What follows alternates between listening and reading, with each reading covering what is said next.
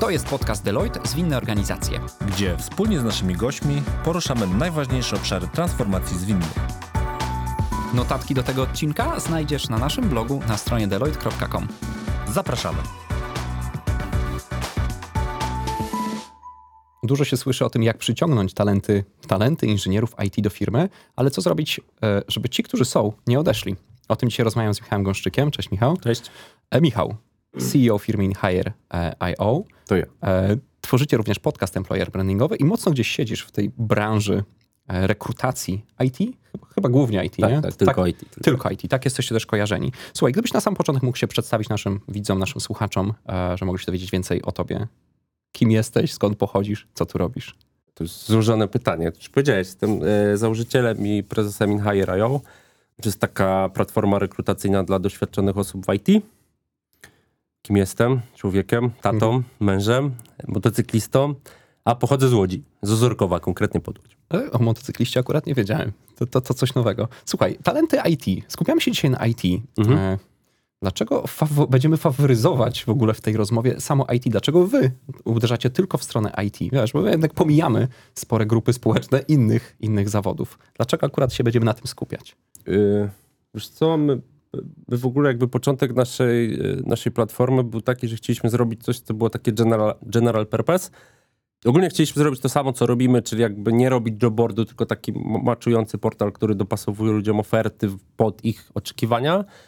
E, ale jakby nie doceniliśmy tego, że jak robisz coś general purpose, to jest tych wątków po prostu, wiesz, milion. I tak przez rok prawie robiliśmy taki general purpose e, portal. Mm, On się nazywał Get In Hired, by the way. Mhm. E, I chyba taką e, kroplą, która przelała, e, pamiętam, była w grudniu kiedyś jakaś dziewczyna do mnie napisała, że jest barmanką chyba w Londynie i jak jej znajdziemy pracę i mieszkanie w Warszawie, to ona kliknie u nas na portalu, nie? I mówimy, dobra. W sensie tego się nie da zrobić. Nie doszacowaliśmy, ile, ile trzeba efortu włożyć wielowątkowo, żeby ten biznes mógł się odpalić. E, na początku, jak to zaczynaliśmy robić, i to mniej więcej było w tym samym czasie, kiedy Just Join startował, już NoFlav już był, e, rozważaliśmy IT, ale jakby zrobiliśmy relatywnie słaby research i stwierdziliśmy, ok, jest dużo rozwiązań, bo jakieś tam cały czas nowe powstawały. I to wtedy olaliśmy, ale po tym roku, jak wróciliśmy do tego pomysłu, to jednak stwierdziliśmy, że wszystkie te rozwiązania, które wtedy były i dzisiaj są, i to się w zasadzie nie zmieniło z mojej perspektywy, są e, no, do bani. E, Tak business-wise, z mojej perspektywy, czyli jakby ba- bardzo głęboko nie wierzę w model jobboardowy. No i dlatego jakby stwierdziliśmy, że zrobimy coś dla, e, dla IT, bo, bo to też jakby z perspektywy tego, że my dopasowujemy ludzi pod oczekiwania, e, to jest jakby bardzo fajnie kwantyfikowalne, wiesz, jakby nisza, nie? Czyli jakby możemy sobie oszacować twój skillset, lata expa, technologie, role, e, wiesz, jakieś tam platformy, na których pracowałeś, To się kwantyfikuje. tak? więc to się bardzo fajnie kwantyfikuje, nie? To prawda. Ale to dobra, to to jest kwestia IT z waszej perspektywy. Dlaczego wy weszliście konkretnie w IT? E, Ale chyba chciałem cię zapytać, wiesz, czy, czy zanim zaczniemy w ogóle ten temat, o którym będziemy rozmawiać, czy IT jest grupą uprzywilejowaną na rynku pracy? Czy możemy tak na to spojrzeć? Kurczę, wiesz co, no ja już jestem w tym tyle lat, zresztą też, że, że jakby tutaj mój świat to jest IT w zasadzie, ale no, więc jakby dla mnie to jest codzienność, e, ale no myślę, że tak, nie, że, że nawet jak my ten nasz swój podcast nagrywamy z Olgą, mm, ostatnio mieliśmy takiego gościa, e, który właśnie opowiadał, jak e, znajomi z innych branż, mm, on był jakimś tam HR-owcem HRBP, E, I znajomi z innych branż, którzy jakby podobne piastowali stanowiska do niego, dzwonią do niego i mówią, hej, słuchaj, ja bym chciał przyjść do tego IT, słyszałem, że hajs się zgadza, kasa super, wiesz, wszystko fajnie. I on im opowiada, wiesz, o specyfice tej branży, jakie są wyzwania, e, wiesz, jakie ludzie mają problemy, nieraz absurdalne z perspektywy wiesz, świata. E, No to nie wszyscy się na to decydują, nie? Bo, bo, bo jakby my po prostu żyjemy w innym świecie pewnie niż jakby większość społeczeństwa. E, Co ma jakby blaski i cienie, nie? No bo z jednej strony tych kandydatów jest relatywnie ciężko gdzieś tam wściągnąć do siebie. Z drugiej strony ja cały czas głęboko uważam, że dużo łatwiej niż na zachodzie, zwłaszcza w Stanach. No a z trzeciej strony masz totalnie inne problemy e, niż wiesz, niż ktoś, kto nie wiem, rekrutuje na produkcję albo do fabryki jakiejś pod, e, pod jakimś miastem, że tam pewnie wiesz, są case'y w stylu e, żeby w poniedziałek do pracy ludzie przychodzili, a nie, a nie żeby mieć wiesz, jakieś tam czwartki owocowe. Okej, czyli to troszeczkę, troszeczkę inna, Tak, inna tak, ranga tak. Myślę, że na, pew- na pewno żyjemy jakby w bańce, jakby dobrze, dobrze się płaci w naszej branży, ludzie dobrze zarabiają. Gdzie my już to uznaliśmy jako standard, nie? Więc teraz jakby szukamy sobie pewnie wszyscy, w, i to od rekrutacji przez, wiesz, wszystko, nie? Przez ludzi, którzy kodują, e, DevOpsów, e, sorcerów, jakby to wszystko, wszystko jakby w tej naszym sektorze pewnie jest jakąś bańką w porównaniu do podobnych zawodów jakby w innych sektorach. E, To też pewnie nie jest bez przyczyny, no bo jakiś tam próg wejścia masz, nie? Przecież pewnie zupełnie inaczej ci się rekrutuje pracowników produkcji. W sensie inny musisz mieć skillset, jak rekrutujesz, wiesz, 100 osób na linię produkcyjną, versus jak szukasz senior jakiegoś dewelopera, no to jakby ten próg wejścia też jakby, który musisz ty czasu zainwestować w to, żeby być jakby e, takim, wiesz, e, wartościowym elementem tej gry albo tego rynku, no jest dużo większy, wyobrażam sobie. Okej, czyli żyjemy trochę w bańce. Na Mamy, mamy troszeczkę inne spojrzenie może na tą rzeczywistość szukania pracy, ale słuchaj, no dobra. Employer branding, czyli komunikacja na zewnątrz, pokazywanie naszej firmy jako atrakcyjnie, żeby przyciągnąć talenty. To jest jedna rzecz i o tym dużo nagrywacie, dużo mówicie w podcastach. Tak, no. E, ale wyobraźmy sobie, że słucha nas, ogląda nas teraz em, prezes jakiejś firmy, prezes jakiejś organizacji, który ma już trochę pracowników. Nadal mu ich brakuje, oczywiście. W, w dziale IT na pewno ciągle szuka, e, ale chciałby utrzymać tych, którzy są. Czyli wiesz, jego też głównym e, zadaniem, taką rzeczą, nad którą się zastanawia jest, jak, Retencja. właśnie, jak zrobić, żeby oni po roku nie odeszli, nie? Albo teraz ich teraz wyszkolę, dam im certyfikaty i oni zaraz znikną. klas, I zaraz pójdą klas. gdzieś indziej. To są jakby, wiesz, realne pytania, które są ciągle zadawane. Z kimś miałem taką bardzo zażartą dyskusję na ten temat, dlaczego mieliby nie iść, nie? W sensie, jeżeli ktoś, y, nie pamiętam z kim to było, ale kiedyś miałem takiego rozmówcę, że jakby usilnie mnie próbował przekonać, że jak w ciebie, a już wiem, ale nie powiem, e, że jak w ciebie zainwestuję, to ty nie powinieneś odejść ode mnie przez 3 lata albo 5, nie? A ja mu tłumaczę, no ale dlaczego nie? Jeżeli ktoś jest w stanie mnie wziąć z tego momentu mojej kariery i jeszcze mnie gdzieś tam przyciągnąć dalej. No myślę, że wiesz co, kurczę, to jest super wielowątkowy temat, nie? Bo Dlatego rozmawiamy. nawet z perspektywy z perspektywy nas, ja mam na to zupełnie inne spojrzenie pewnie i też z perspektywy tego, jaką jesteś firmą, nie? Czy jesteś firmą małą, dużą, średnią, czy jesteś software house'em, czy jesteś firmą produktową, czy jesteś firmą usługową, konsultingową. Jakby myślę, że tych, tych wątków tutaj do rozważenia jest jakby milion, e, ale no e, takie są badania ostatnio, że w Stanach e, ponad 50% ludzi ma problem z tym, żeby żeby jakby mam, tu mam w sobie żyć. Czyli żeby, wiesz, hajs się zgadzał od początku do końca miesiąca i cały czas się kredytują te 500 dolarów, czyli tam miesięcznie. Więc myślę, że są takie, właśnie zależy znowu w, jakim jesteś sektorze, czy w IT, gdzie jakby tam ta kasa się jednak zgadza tym pewnie pracownikom twoim, ale mogłaby lepiej.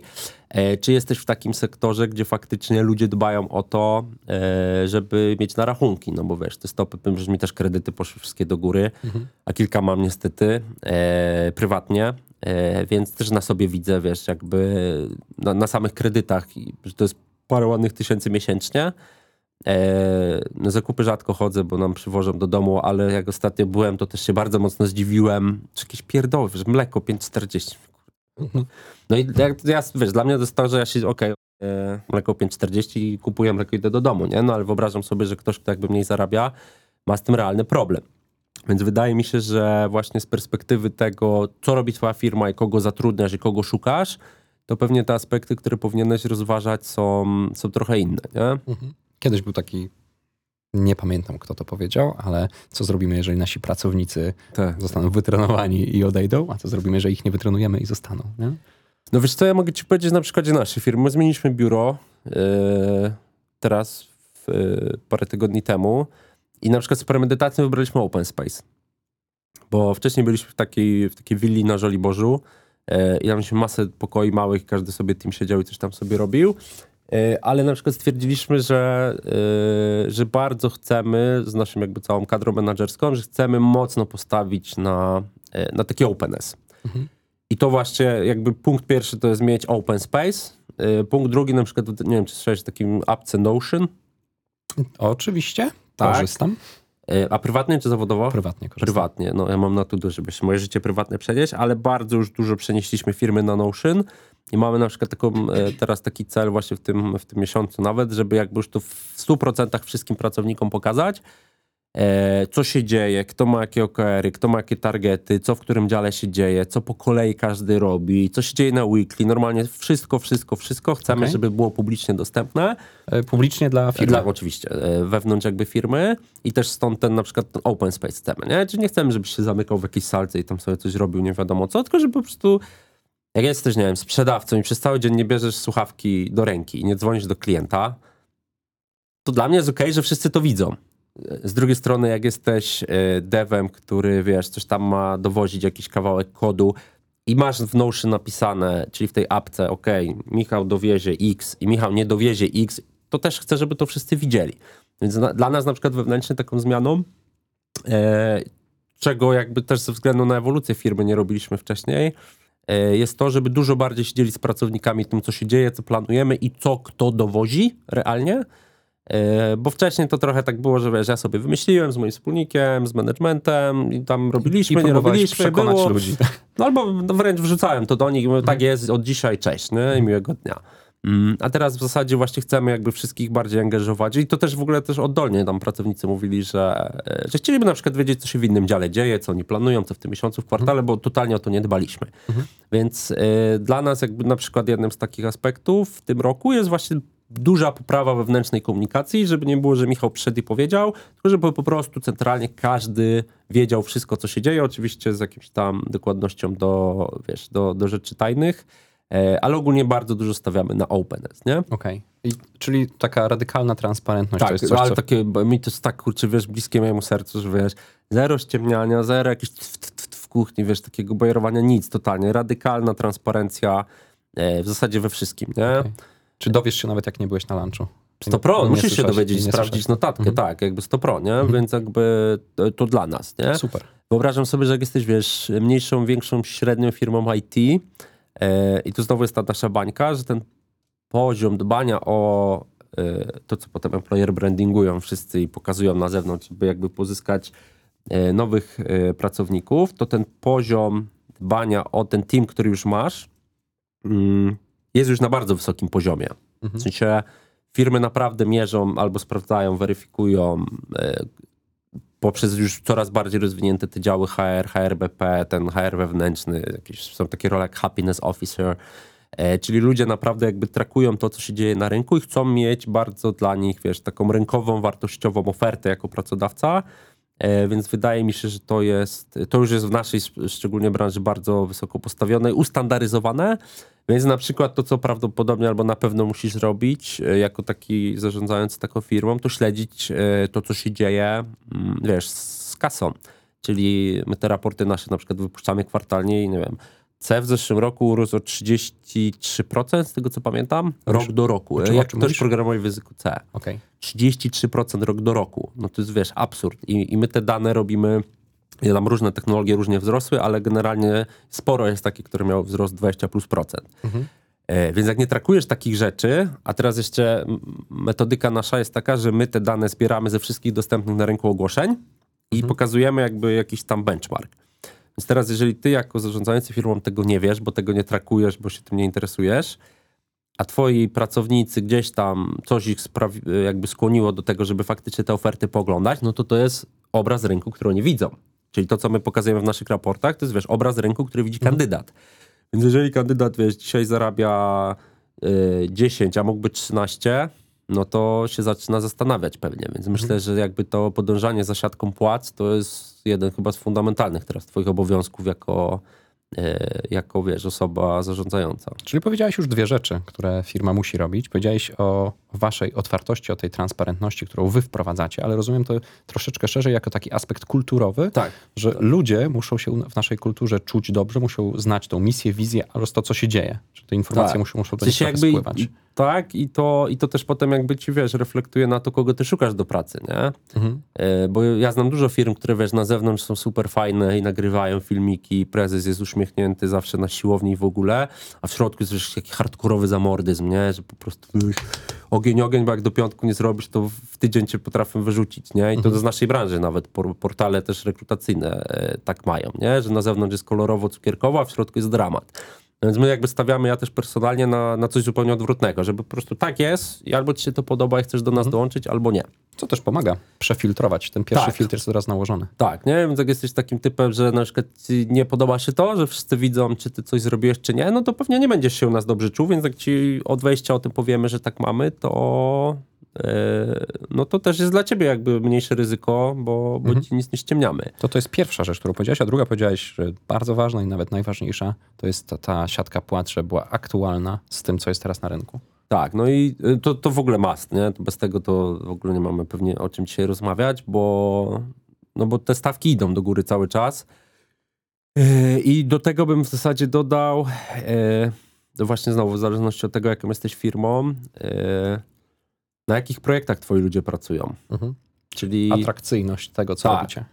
Nie wiem, kiedyś powiedziałem, ja sobie, jak jeszcze mieliśmy biuro na Żoliborzu, to chodziłem na boks sobie, nie? I, i na boksie rano e, na siódmą na trening i na, na boksie sami goście z IT trenują od rana. Bez kitu, wszyscy z IT. No ja się tam wszystkich pytam, wiesz, e, gdzie pracujesz, skąd miałeś tą pracę, etc., etc. No i właśnie mi opowiadali, że no ja tam pracuję, już nie będę nazw wymieniał, ale w dużej korporacji. No i ogólnie jak mi się przestaje podobać, bo mi zmienią tym lidera na kogoś z innego kontynentu, kogo work culture mi się nie podoba, no to idę do HR, mówię, że rzucam pracę i cześć, nie? No to mi zmieniają tym lidera, dają mi podwyżkę. E, I ja mówię tak w kółko, no i po prostu sobie robię jakiś tam nowy projekt, bo to jest duża firma, więc oni mają bardzo duży jakby scope tych projektów, więc mówię, ciągle sobie wybieram projekty, żeby były dla mnie ciekawe, e, żebym się rozwijał jakby w tych projektach. No i jakby hajs się zgadza, projekt się zgadza, mój work-life balance się zgadza, no to nie ma, nie ma sensu, żebym zmieniał pracodawcę. No ale teraz znowu, ta firma jest na tyle duża, że jest w stanie mu to zapewnić.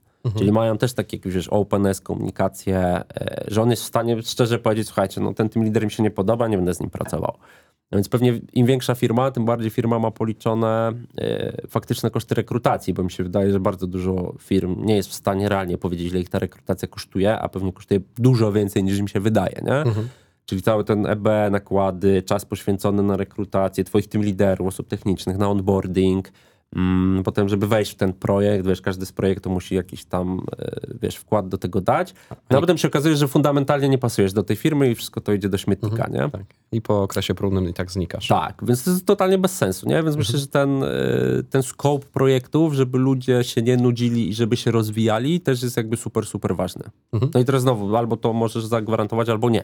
Nawet jak jesteś mniejszą firmą, która coś robi jedną rzecz, tak jak my, no to nie jesteśmy ci w stanie tego zagwarantować, więc znowu pewnie nie jesteśmy pracodawcą dla ciebie, jeżeli chcesz, wiesz, co pół roku zmieniać projekt albo częściej. Mhm. Okej, czyli to tego nie za bardzo, może, nie możecie za bardzo tego zmienić, to, to zrozumiałem, w sensie tego, co robicie, tego skopu, ale jednocześnie ta otwartość, którą pokazujecie, pozwala też nałożyć ten pierwszy filtr dla tego, kto Tak. do was przychodzi. W sensie taka jasna, jasna komunikacja tego, co robicie. Tak. Okej, no to słuchaj, no to padły trzy rzeczy. Zakresu na pewno nie można zmienić. E, Powiedziałeś fajną rzecz, że to, co potem idzie w komunikacji employerem brandingowej, to jest to, co najpierw się dzieje w firmie. Czyli de facto ten employer branding jest już tylko pochodną tego, Tak. chociaż jeżeli jest sztuczny, to pewnie nie musi być pochodną twojej kultury w samej, samej, samej firmie, ale to fajna rzecz to, co powiedziałeś, że faktycznie employer branding jest tylko pochodną tego, na tej naszej kultury. Wiesz co, no... Po pierwsze, to jest duży trend. E, on tam nazywają to jakby w branży, żeby wykorzystywać to employee advocacy. Mhm. Czyli w zasadzie nie jest tak, że przychodzi wiesz, jakaś smutna reklama i ci mówi, że jesteśmy tacy inni, tylko że faktycznie pokazujesz firmę oczami swoich pracowników, nie? E, NetGuru znam na przykład case, gdzie, gdzie oni robią takie Instagram takeovers, e, że sobie każdy pracownik, też nie pamiętam dokładnie jak to u nich działa, ale ogólnie pracownicy przejmują oficjalne konto NetGuru na Instagramie i na przykład pokazują, jak ich dzień wygląda, jak ich tydzień wygląda, co robią, że tam kot przechodzi, dzieci, wiesz, whatever. Czy po prostu swoje życie pokazują wewnątrz firmy. E, więc to mi się wydaje jest super, e, super fajny trend, bo, no bo nie malujesz trawy na zielono, tylko po prostu mówisz, jak jest, nie? E, drugi temat, który ja z kolei zawsze wszystkim naszym klientom powtarzam, to żeby broń Boże nie malowali, nie malowali tej trawy na zielono. W sensie, zobacz, jakby tak jak ty, nie? Y, Bardzo jasno wiesz technologię, lokalizacja, która cię interesuje. Rozmawialiśmy przed nagraniem, jak dojeżdżamy do pracy, nie? Więc jakby lokalizacja, wiesz, jaka cię interesuje, jakie cię interesują technologie, jakie cię interesuje pewnie kultura, rozwój, rola, no bo tu już jesteś na tyle duży, że rola na pewno też cię interesuje, tak? Pewnie możemy do tego dorzucić, wiesz, jakieś korporacyjne e, wartości, którymi się firma kieruje, czy jakieś CSR-y robią, czy nie, czy robią coś dobrego dla świata, czy nie. I to jest dopiero twój hajs. Mhm. No bo gdzieś zakładamy, że on się musi zgadzać, nie?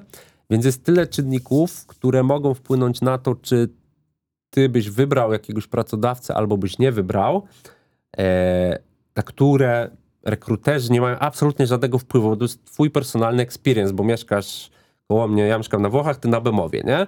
Więc teraz dojeżdżanie, nie wiem, na Wawer, no no go, sorry, nie? Albo dojeżdżanie do jakiegoś ścisłego centrum Warszawy po praskiej stronie, gdzie musisz się przebić przez centralnie całe centrum, dla mnie jest no go. No i ty jako pracodawca, przecież szkoda mi życia, nie? Bo muszę do przedszkola jechać o 16 tam 30. E, więc szkoda mi na to po prostu życia. I teraz ty jako pracodawca totalnie nie masz na to wpływu. Więc to, co ja mówię wszystkim pracodawcom, żeby po prostu pokazali jak jest, czyli robimy projekty rozwojowe albo utrzymaniowe. Bo jest ktoś, kto chce robić projekty utrzymaniowe i chce po prostu mieć, wiesz, totalny chill w życiu. 8.15 czy tam 15.30 sobie ogarniać swoje życie prywatne, jakieś tam zajawki, cokolwiek. Albo dzieci, przedszkola, whatever. E, kasa, generalnie jedyny punkt, który ja widzę wspólny wszędzie, to jest rynkowa kasa i to jest coś, co w zasadzie jako pracodawca dzisiaj musisz zagwarantować. Na cała reszta to jest po prostu zbiór totalnie, e, totalnie małych rzeczy, na które ty masz pewnie wpływ jako pracodawca, gdzie masz biuro, ale nie masz totalnie wpływu na to, co chcą kandydaci, nie? Mhm. I ktoś może mieszkać na Wilanowie i chce sobie pracować gdzieś na Wilanowie. Ktoś mieszka na Bielanach i woli dojeżdżać na Żoliborz.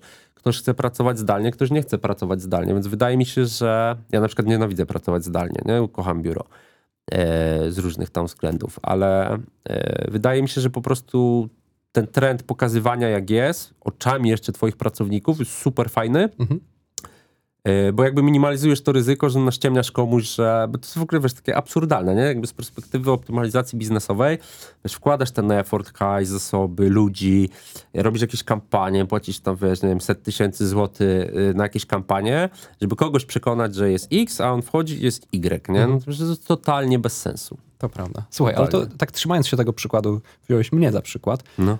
E, w jakimś podcaście ostatnio to było E, e, Słuchaj, o, bardzo mi miło. Słuchaj, są, są właściwie dwa podejścia. To znaczy, e, tak jak ty powiedziałeś, że dla ciebie dojazd na Wawer jest no-go, to ja, gdybym zobaczył, że nie wiem, firma robi świetne projekty, e, są wartości, które ja wyznaję, z którymi się utożsamiam, do tego jest właśnie dobra kasa, to bym się w zależności od innych wskaźników mógłbym rozważyć ten wskaźnik, który dla mnie jest niewłaściwy, jak na przykład lokalizacja. Znaczy mógłbym dojeżdżać trochę dalej, gdybym na przykład, nie wiem, miał nie 8-godzinny, ale 7-godzinny dzień pracy, że mógł to Aha, pogodzić z, z odbiorem przedszkola. Nie? W sensie są inne rzeczy, które e, miałyby wpływ na moją decyzję.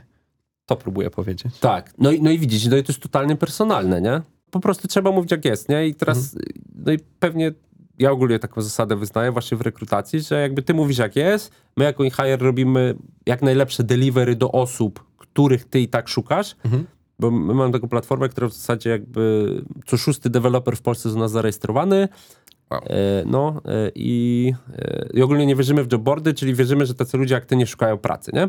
Aktywnie.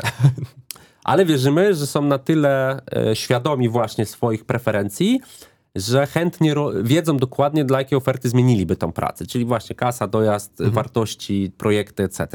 Więc to, co my dla nich robimy, to mówimy, ty nam powiedz dokładnie, czego chcesz, a jak będzie tylko taka oferta, to my ci taką podeślemy na maila, tak często jak chcesz. Codziennie, co tydzień, co miesiąc, co kwartał. E, więc w zasadzie ja to właśnie mówię klientom, że ty powiedz jak najlepiej, kim jesteście, jak najuczciwiej, najszczerzej i pokaż jak najwięcej siebie.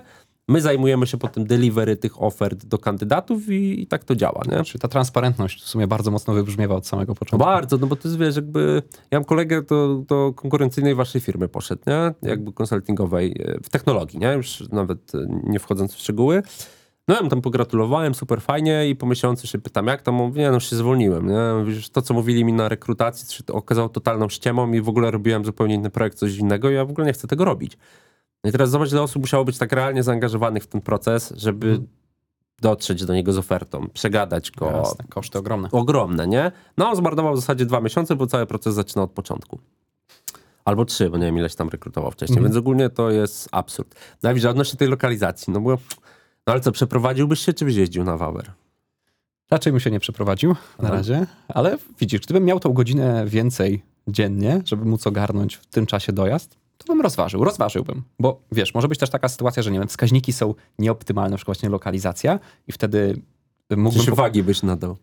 mógłbym powiedzieć, no to dobra, no to w takim razie 5 tysięcy więcej i wtedy rozważę, nie? W sensie m- można balansować tymi wskaźnikami, o których powiedziałeś. Chociaż są faktycznie dla mnie też rzeczy To są no takie rzeczy... rzeczy kulturowe No, albo projektowe. tak. W to bym nie wszedł mimo wszystko, nie? No właśnie, Niezależnie no od i tego nie kasy. przeskoczysz, nie? I, i teraz kasy. no co dali, daliby ci 15 tysięcy więcej, no i wiesz, jakieś totalnie absurdalne wartości, których ty nie wyznajesz, jeszcze do, do bani projekt. No i po co ci te 15 koła? No, w sensie, to jest ten trade-off, którego byś nie wziął. Nie poszedłbym. E, A ja z kolei do tej lokalizacji jestem przywiązany. Mam super przedszkole. E, mieszkam w parku.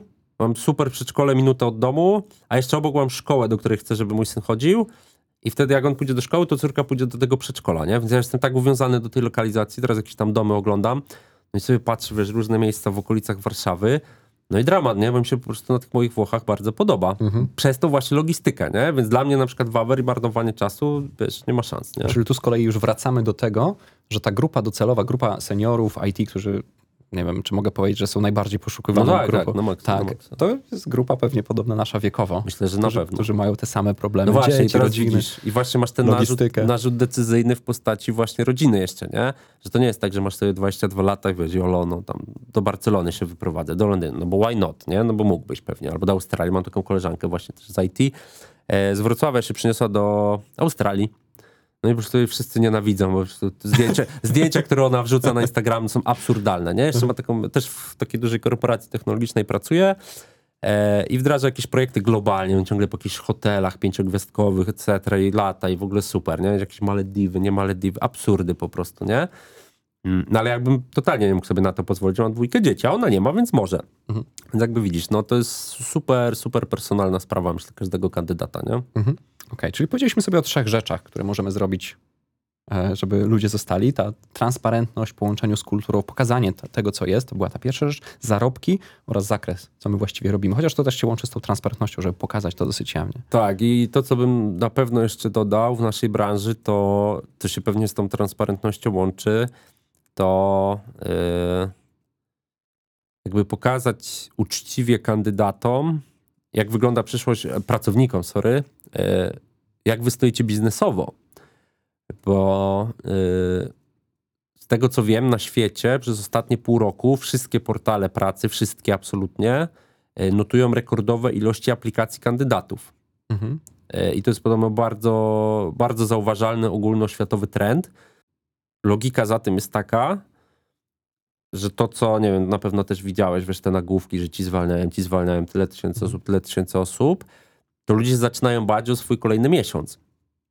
E, I teraz, jeżeli pracujesz w firmie, która ci nie komunikuje, ok, stoimy stabilnie, mamy kasę, mamy projekty, e, nikogo nie zwalniamy, E, My też na przykład zwalnialiśmy w zeszłym roku i zrobiliśmy to raz grubo i szybko i, i zakomunikowaliśmy reszcie. Już jesteśmy totalnie on the safe side, absolutnie nikogo więcej, no i się tego trzymamy. E, więc myślę, że taka, e, takie poczucie stabilności u pracowników, zwłaszcza jak zatrudniasz, wiesz, mądrych ludzi, e, którzy dość dużo zarabiają i są przyzwyczajeni do tego cash flow, bo mają wiesz, prywatne szkoły, dzieci, leasingi, wiesz, żłobki, etc., które wiesz, pewnie dobrze wiesz, ile to wszystko kosztuje w dużym mieście, no to nie chcesz stracić tego cash flow z dnia na dzień, nie? Więc wydaje mi się, że bardzo dużo, e, zwłaszcza przez ostatnie pół roku, to ten nasz raport też pokazuje, że e, ilość ofert spadła e, na rynku i to dość znacznie w ostatnim kwartale. Jak bardzo? Wiesz co, nie pamiętam z głowy, bo to dosłownie dzisiaj wypuściliśmy, ale tam 20 parę procent, więc to jest, wow. tam wszystko spadło. Ilość pracodawców, którzy publikują, ilość ofert, które są publikowane, ilość ofert z widełkami spadła. E, Ilość ofert zagranicznych w Polsce spadła. Naprawdę bardzo dużo jakby tych wskaźników e, w tym ostatnim kwartale się posypało poza wynagrodzeniami. E, chociaż niektóre też w samym ostatnim kwartale spadły, ale w ujęciu rok do roku i tak są dużo wyższe niż były, nie? Kandydaci, twoi pracownicy chcą mieć zapewniony stabilny byt. Mhm. Więc teraz, jeżeli ty jesteś software house'em, który sobie tam żyje, wiesz, na marży 3%, czy 5, czy 10, whatever, pewnie każdy ma innego klienta, nie? E, I widzisz, że się sypnął projekt, na który, o który firma walczyła przez x miesięcy, no to się zaczynasz zastanawiać, ok, czy oni będą mieli dla mnie projekt w przyszłym miesiącu. Też jakieś liczby gdzieś po rynku latają, albo niedawno latały, że e, w wielu firmach 20% osób siedzi na ławeczce. No to siedzisz na takiej ławeczce i się zastanawiasz, kurde, będzie dla mnie projekt, ile oni, ile mają cash flow, żeby mnie trzymać na tej ławeczce. E, więc po prostu nie chcą brać tego ryzyka na klatę i szukają sobie jakby bezpiecznej jakieś tam poduszki, nie? Okay. Czyli Więc wydaje mi się, że ta znowu komunikacja do pracowników, mamy kasę, nie zwolnimy cię, e, albo nawet jak rekrutujesz potem, to komunikacja, mamy zapewniony flow projektów, nie po to cię teraz zatrudniamy, bo to też może, można odwrócić, że się zastanawiasz, ok, dzisiaj zmieniać pracę, dzisiaj jest który, nie, nie wiem kiedy to wyjdzie, ale jest e, styczeń, jak nagrywamy, e, no i teraz zmienię pracę i teraz, a może się okaże, że ta firma w lutym nie będziesz miała dla mnie projektów, no i będzie LIFO, wiesz, last in, first out, no i po co mam znowu ryzykować? Więc wydaje mi się, że to są wszystkie takie czynniki wynikające z tej niepewności makroekonomicznej, które kandydaci zaczęli naprawdę i pracownicy twoi e, bardzo brać pod uwagę, nie? Jakby mając te, te dyskusje, nie? Czy warto, e, czy warto zmieniać, czy nie warto zmieniać, czy siedzieć tu, czy będzie projekt, czy nie będzie, nie? O wow. Transparentność bardzo jest gdzieś głęboko w moim sercu i bardzo lubię, kiedy firma jest transparentna. Lubię, kiedy projekty są transparentne, czyli powiedziałeś tak, transparentność kulturowa, tam zarobki, kult, e, zakres oraz ta sytuacja biznesowa. Czy my planujemy zaraz robić wielki exit? Czy my zaraz się sprzedamy do jakiejś Tak. innej większej firmy? Czy, czy nadal będziemy istnieć? Wiesz, albo czy kurde, wiesz, ci mówię w piątek, że jest wszystko ekstra, a w poniedziałek wszyscy dostają wypowiedzenia, albo połowa stafu, nie? Przecież to jest absurd. No i teraz ludzie słuchają o takich historiach, Mhm. A, no się boją, trochę. nie? Tak.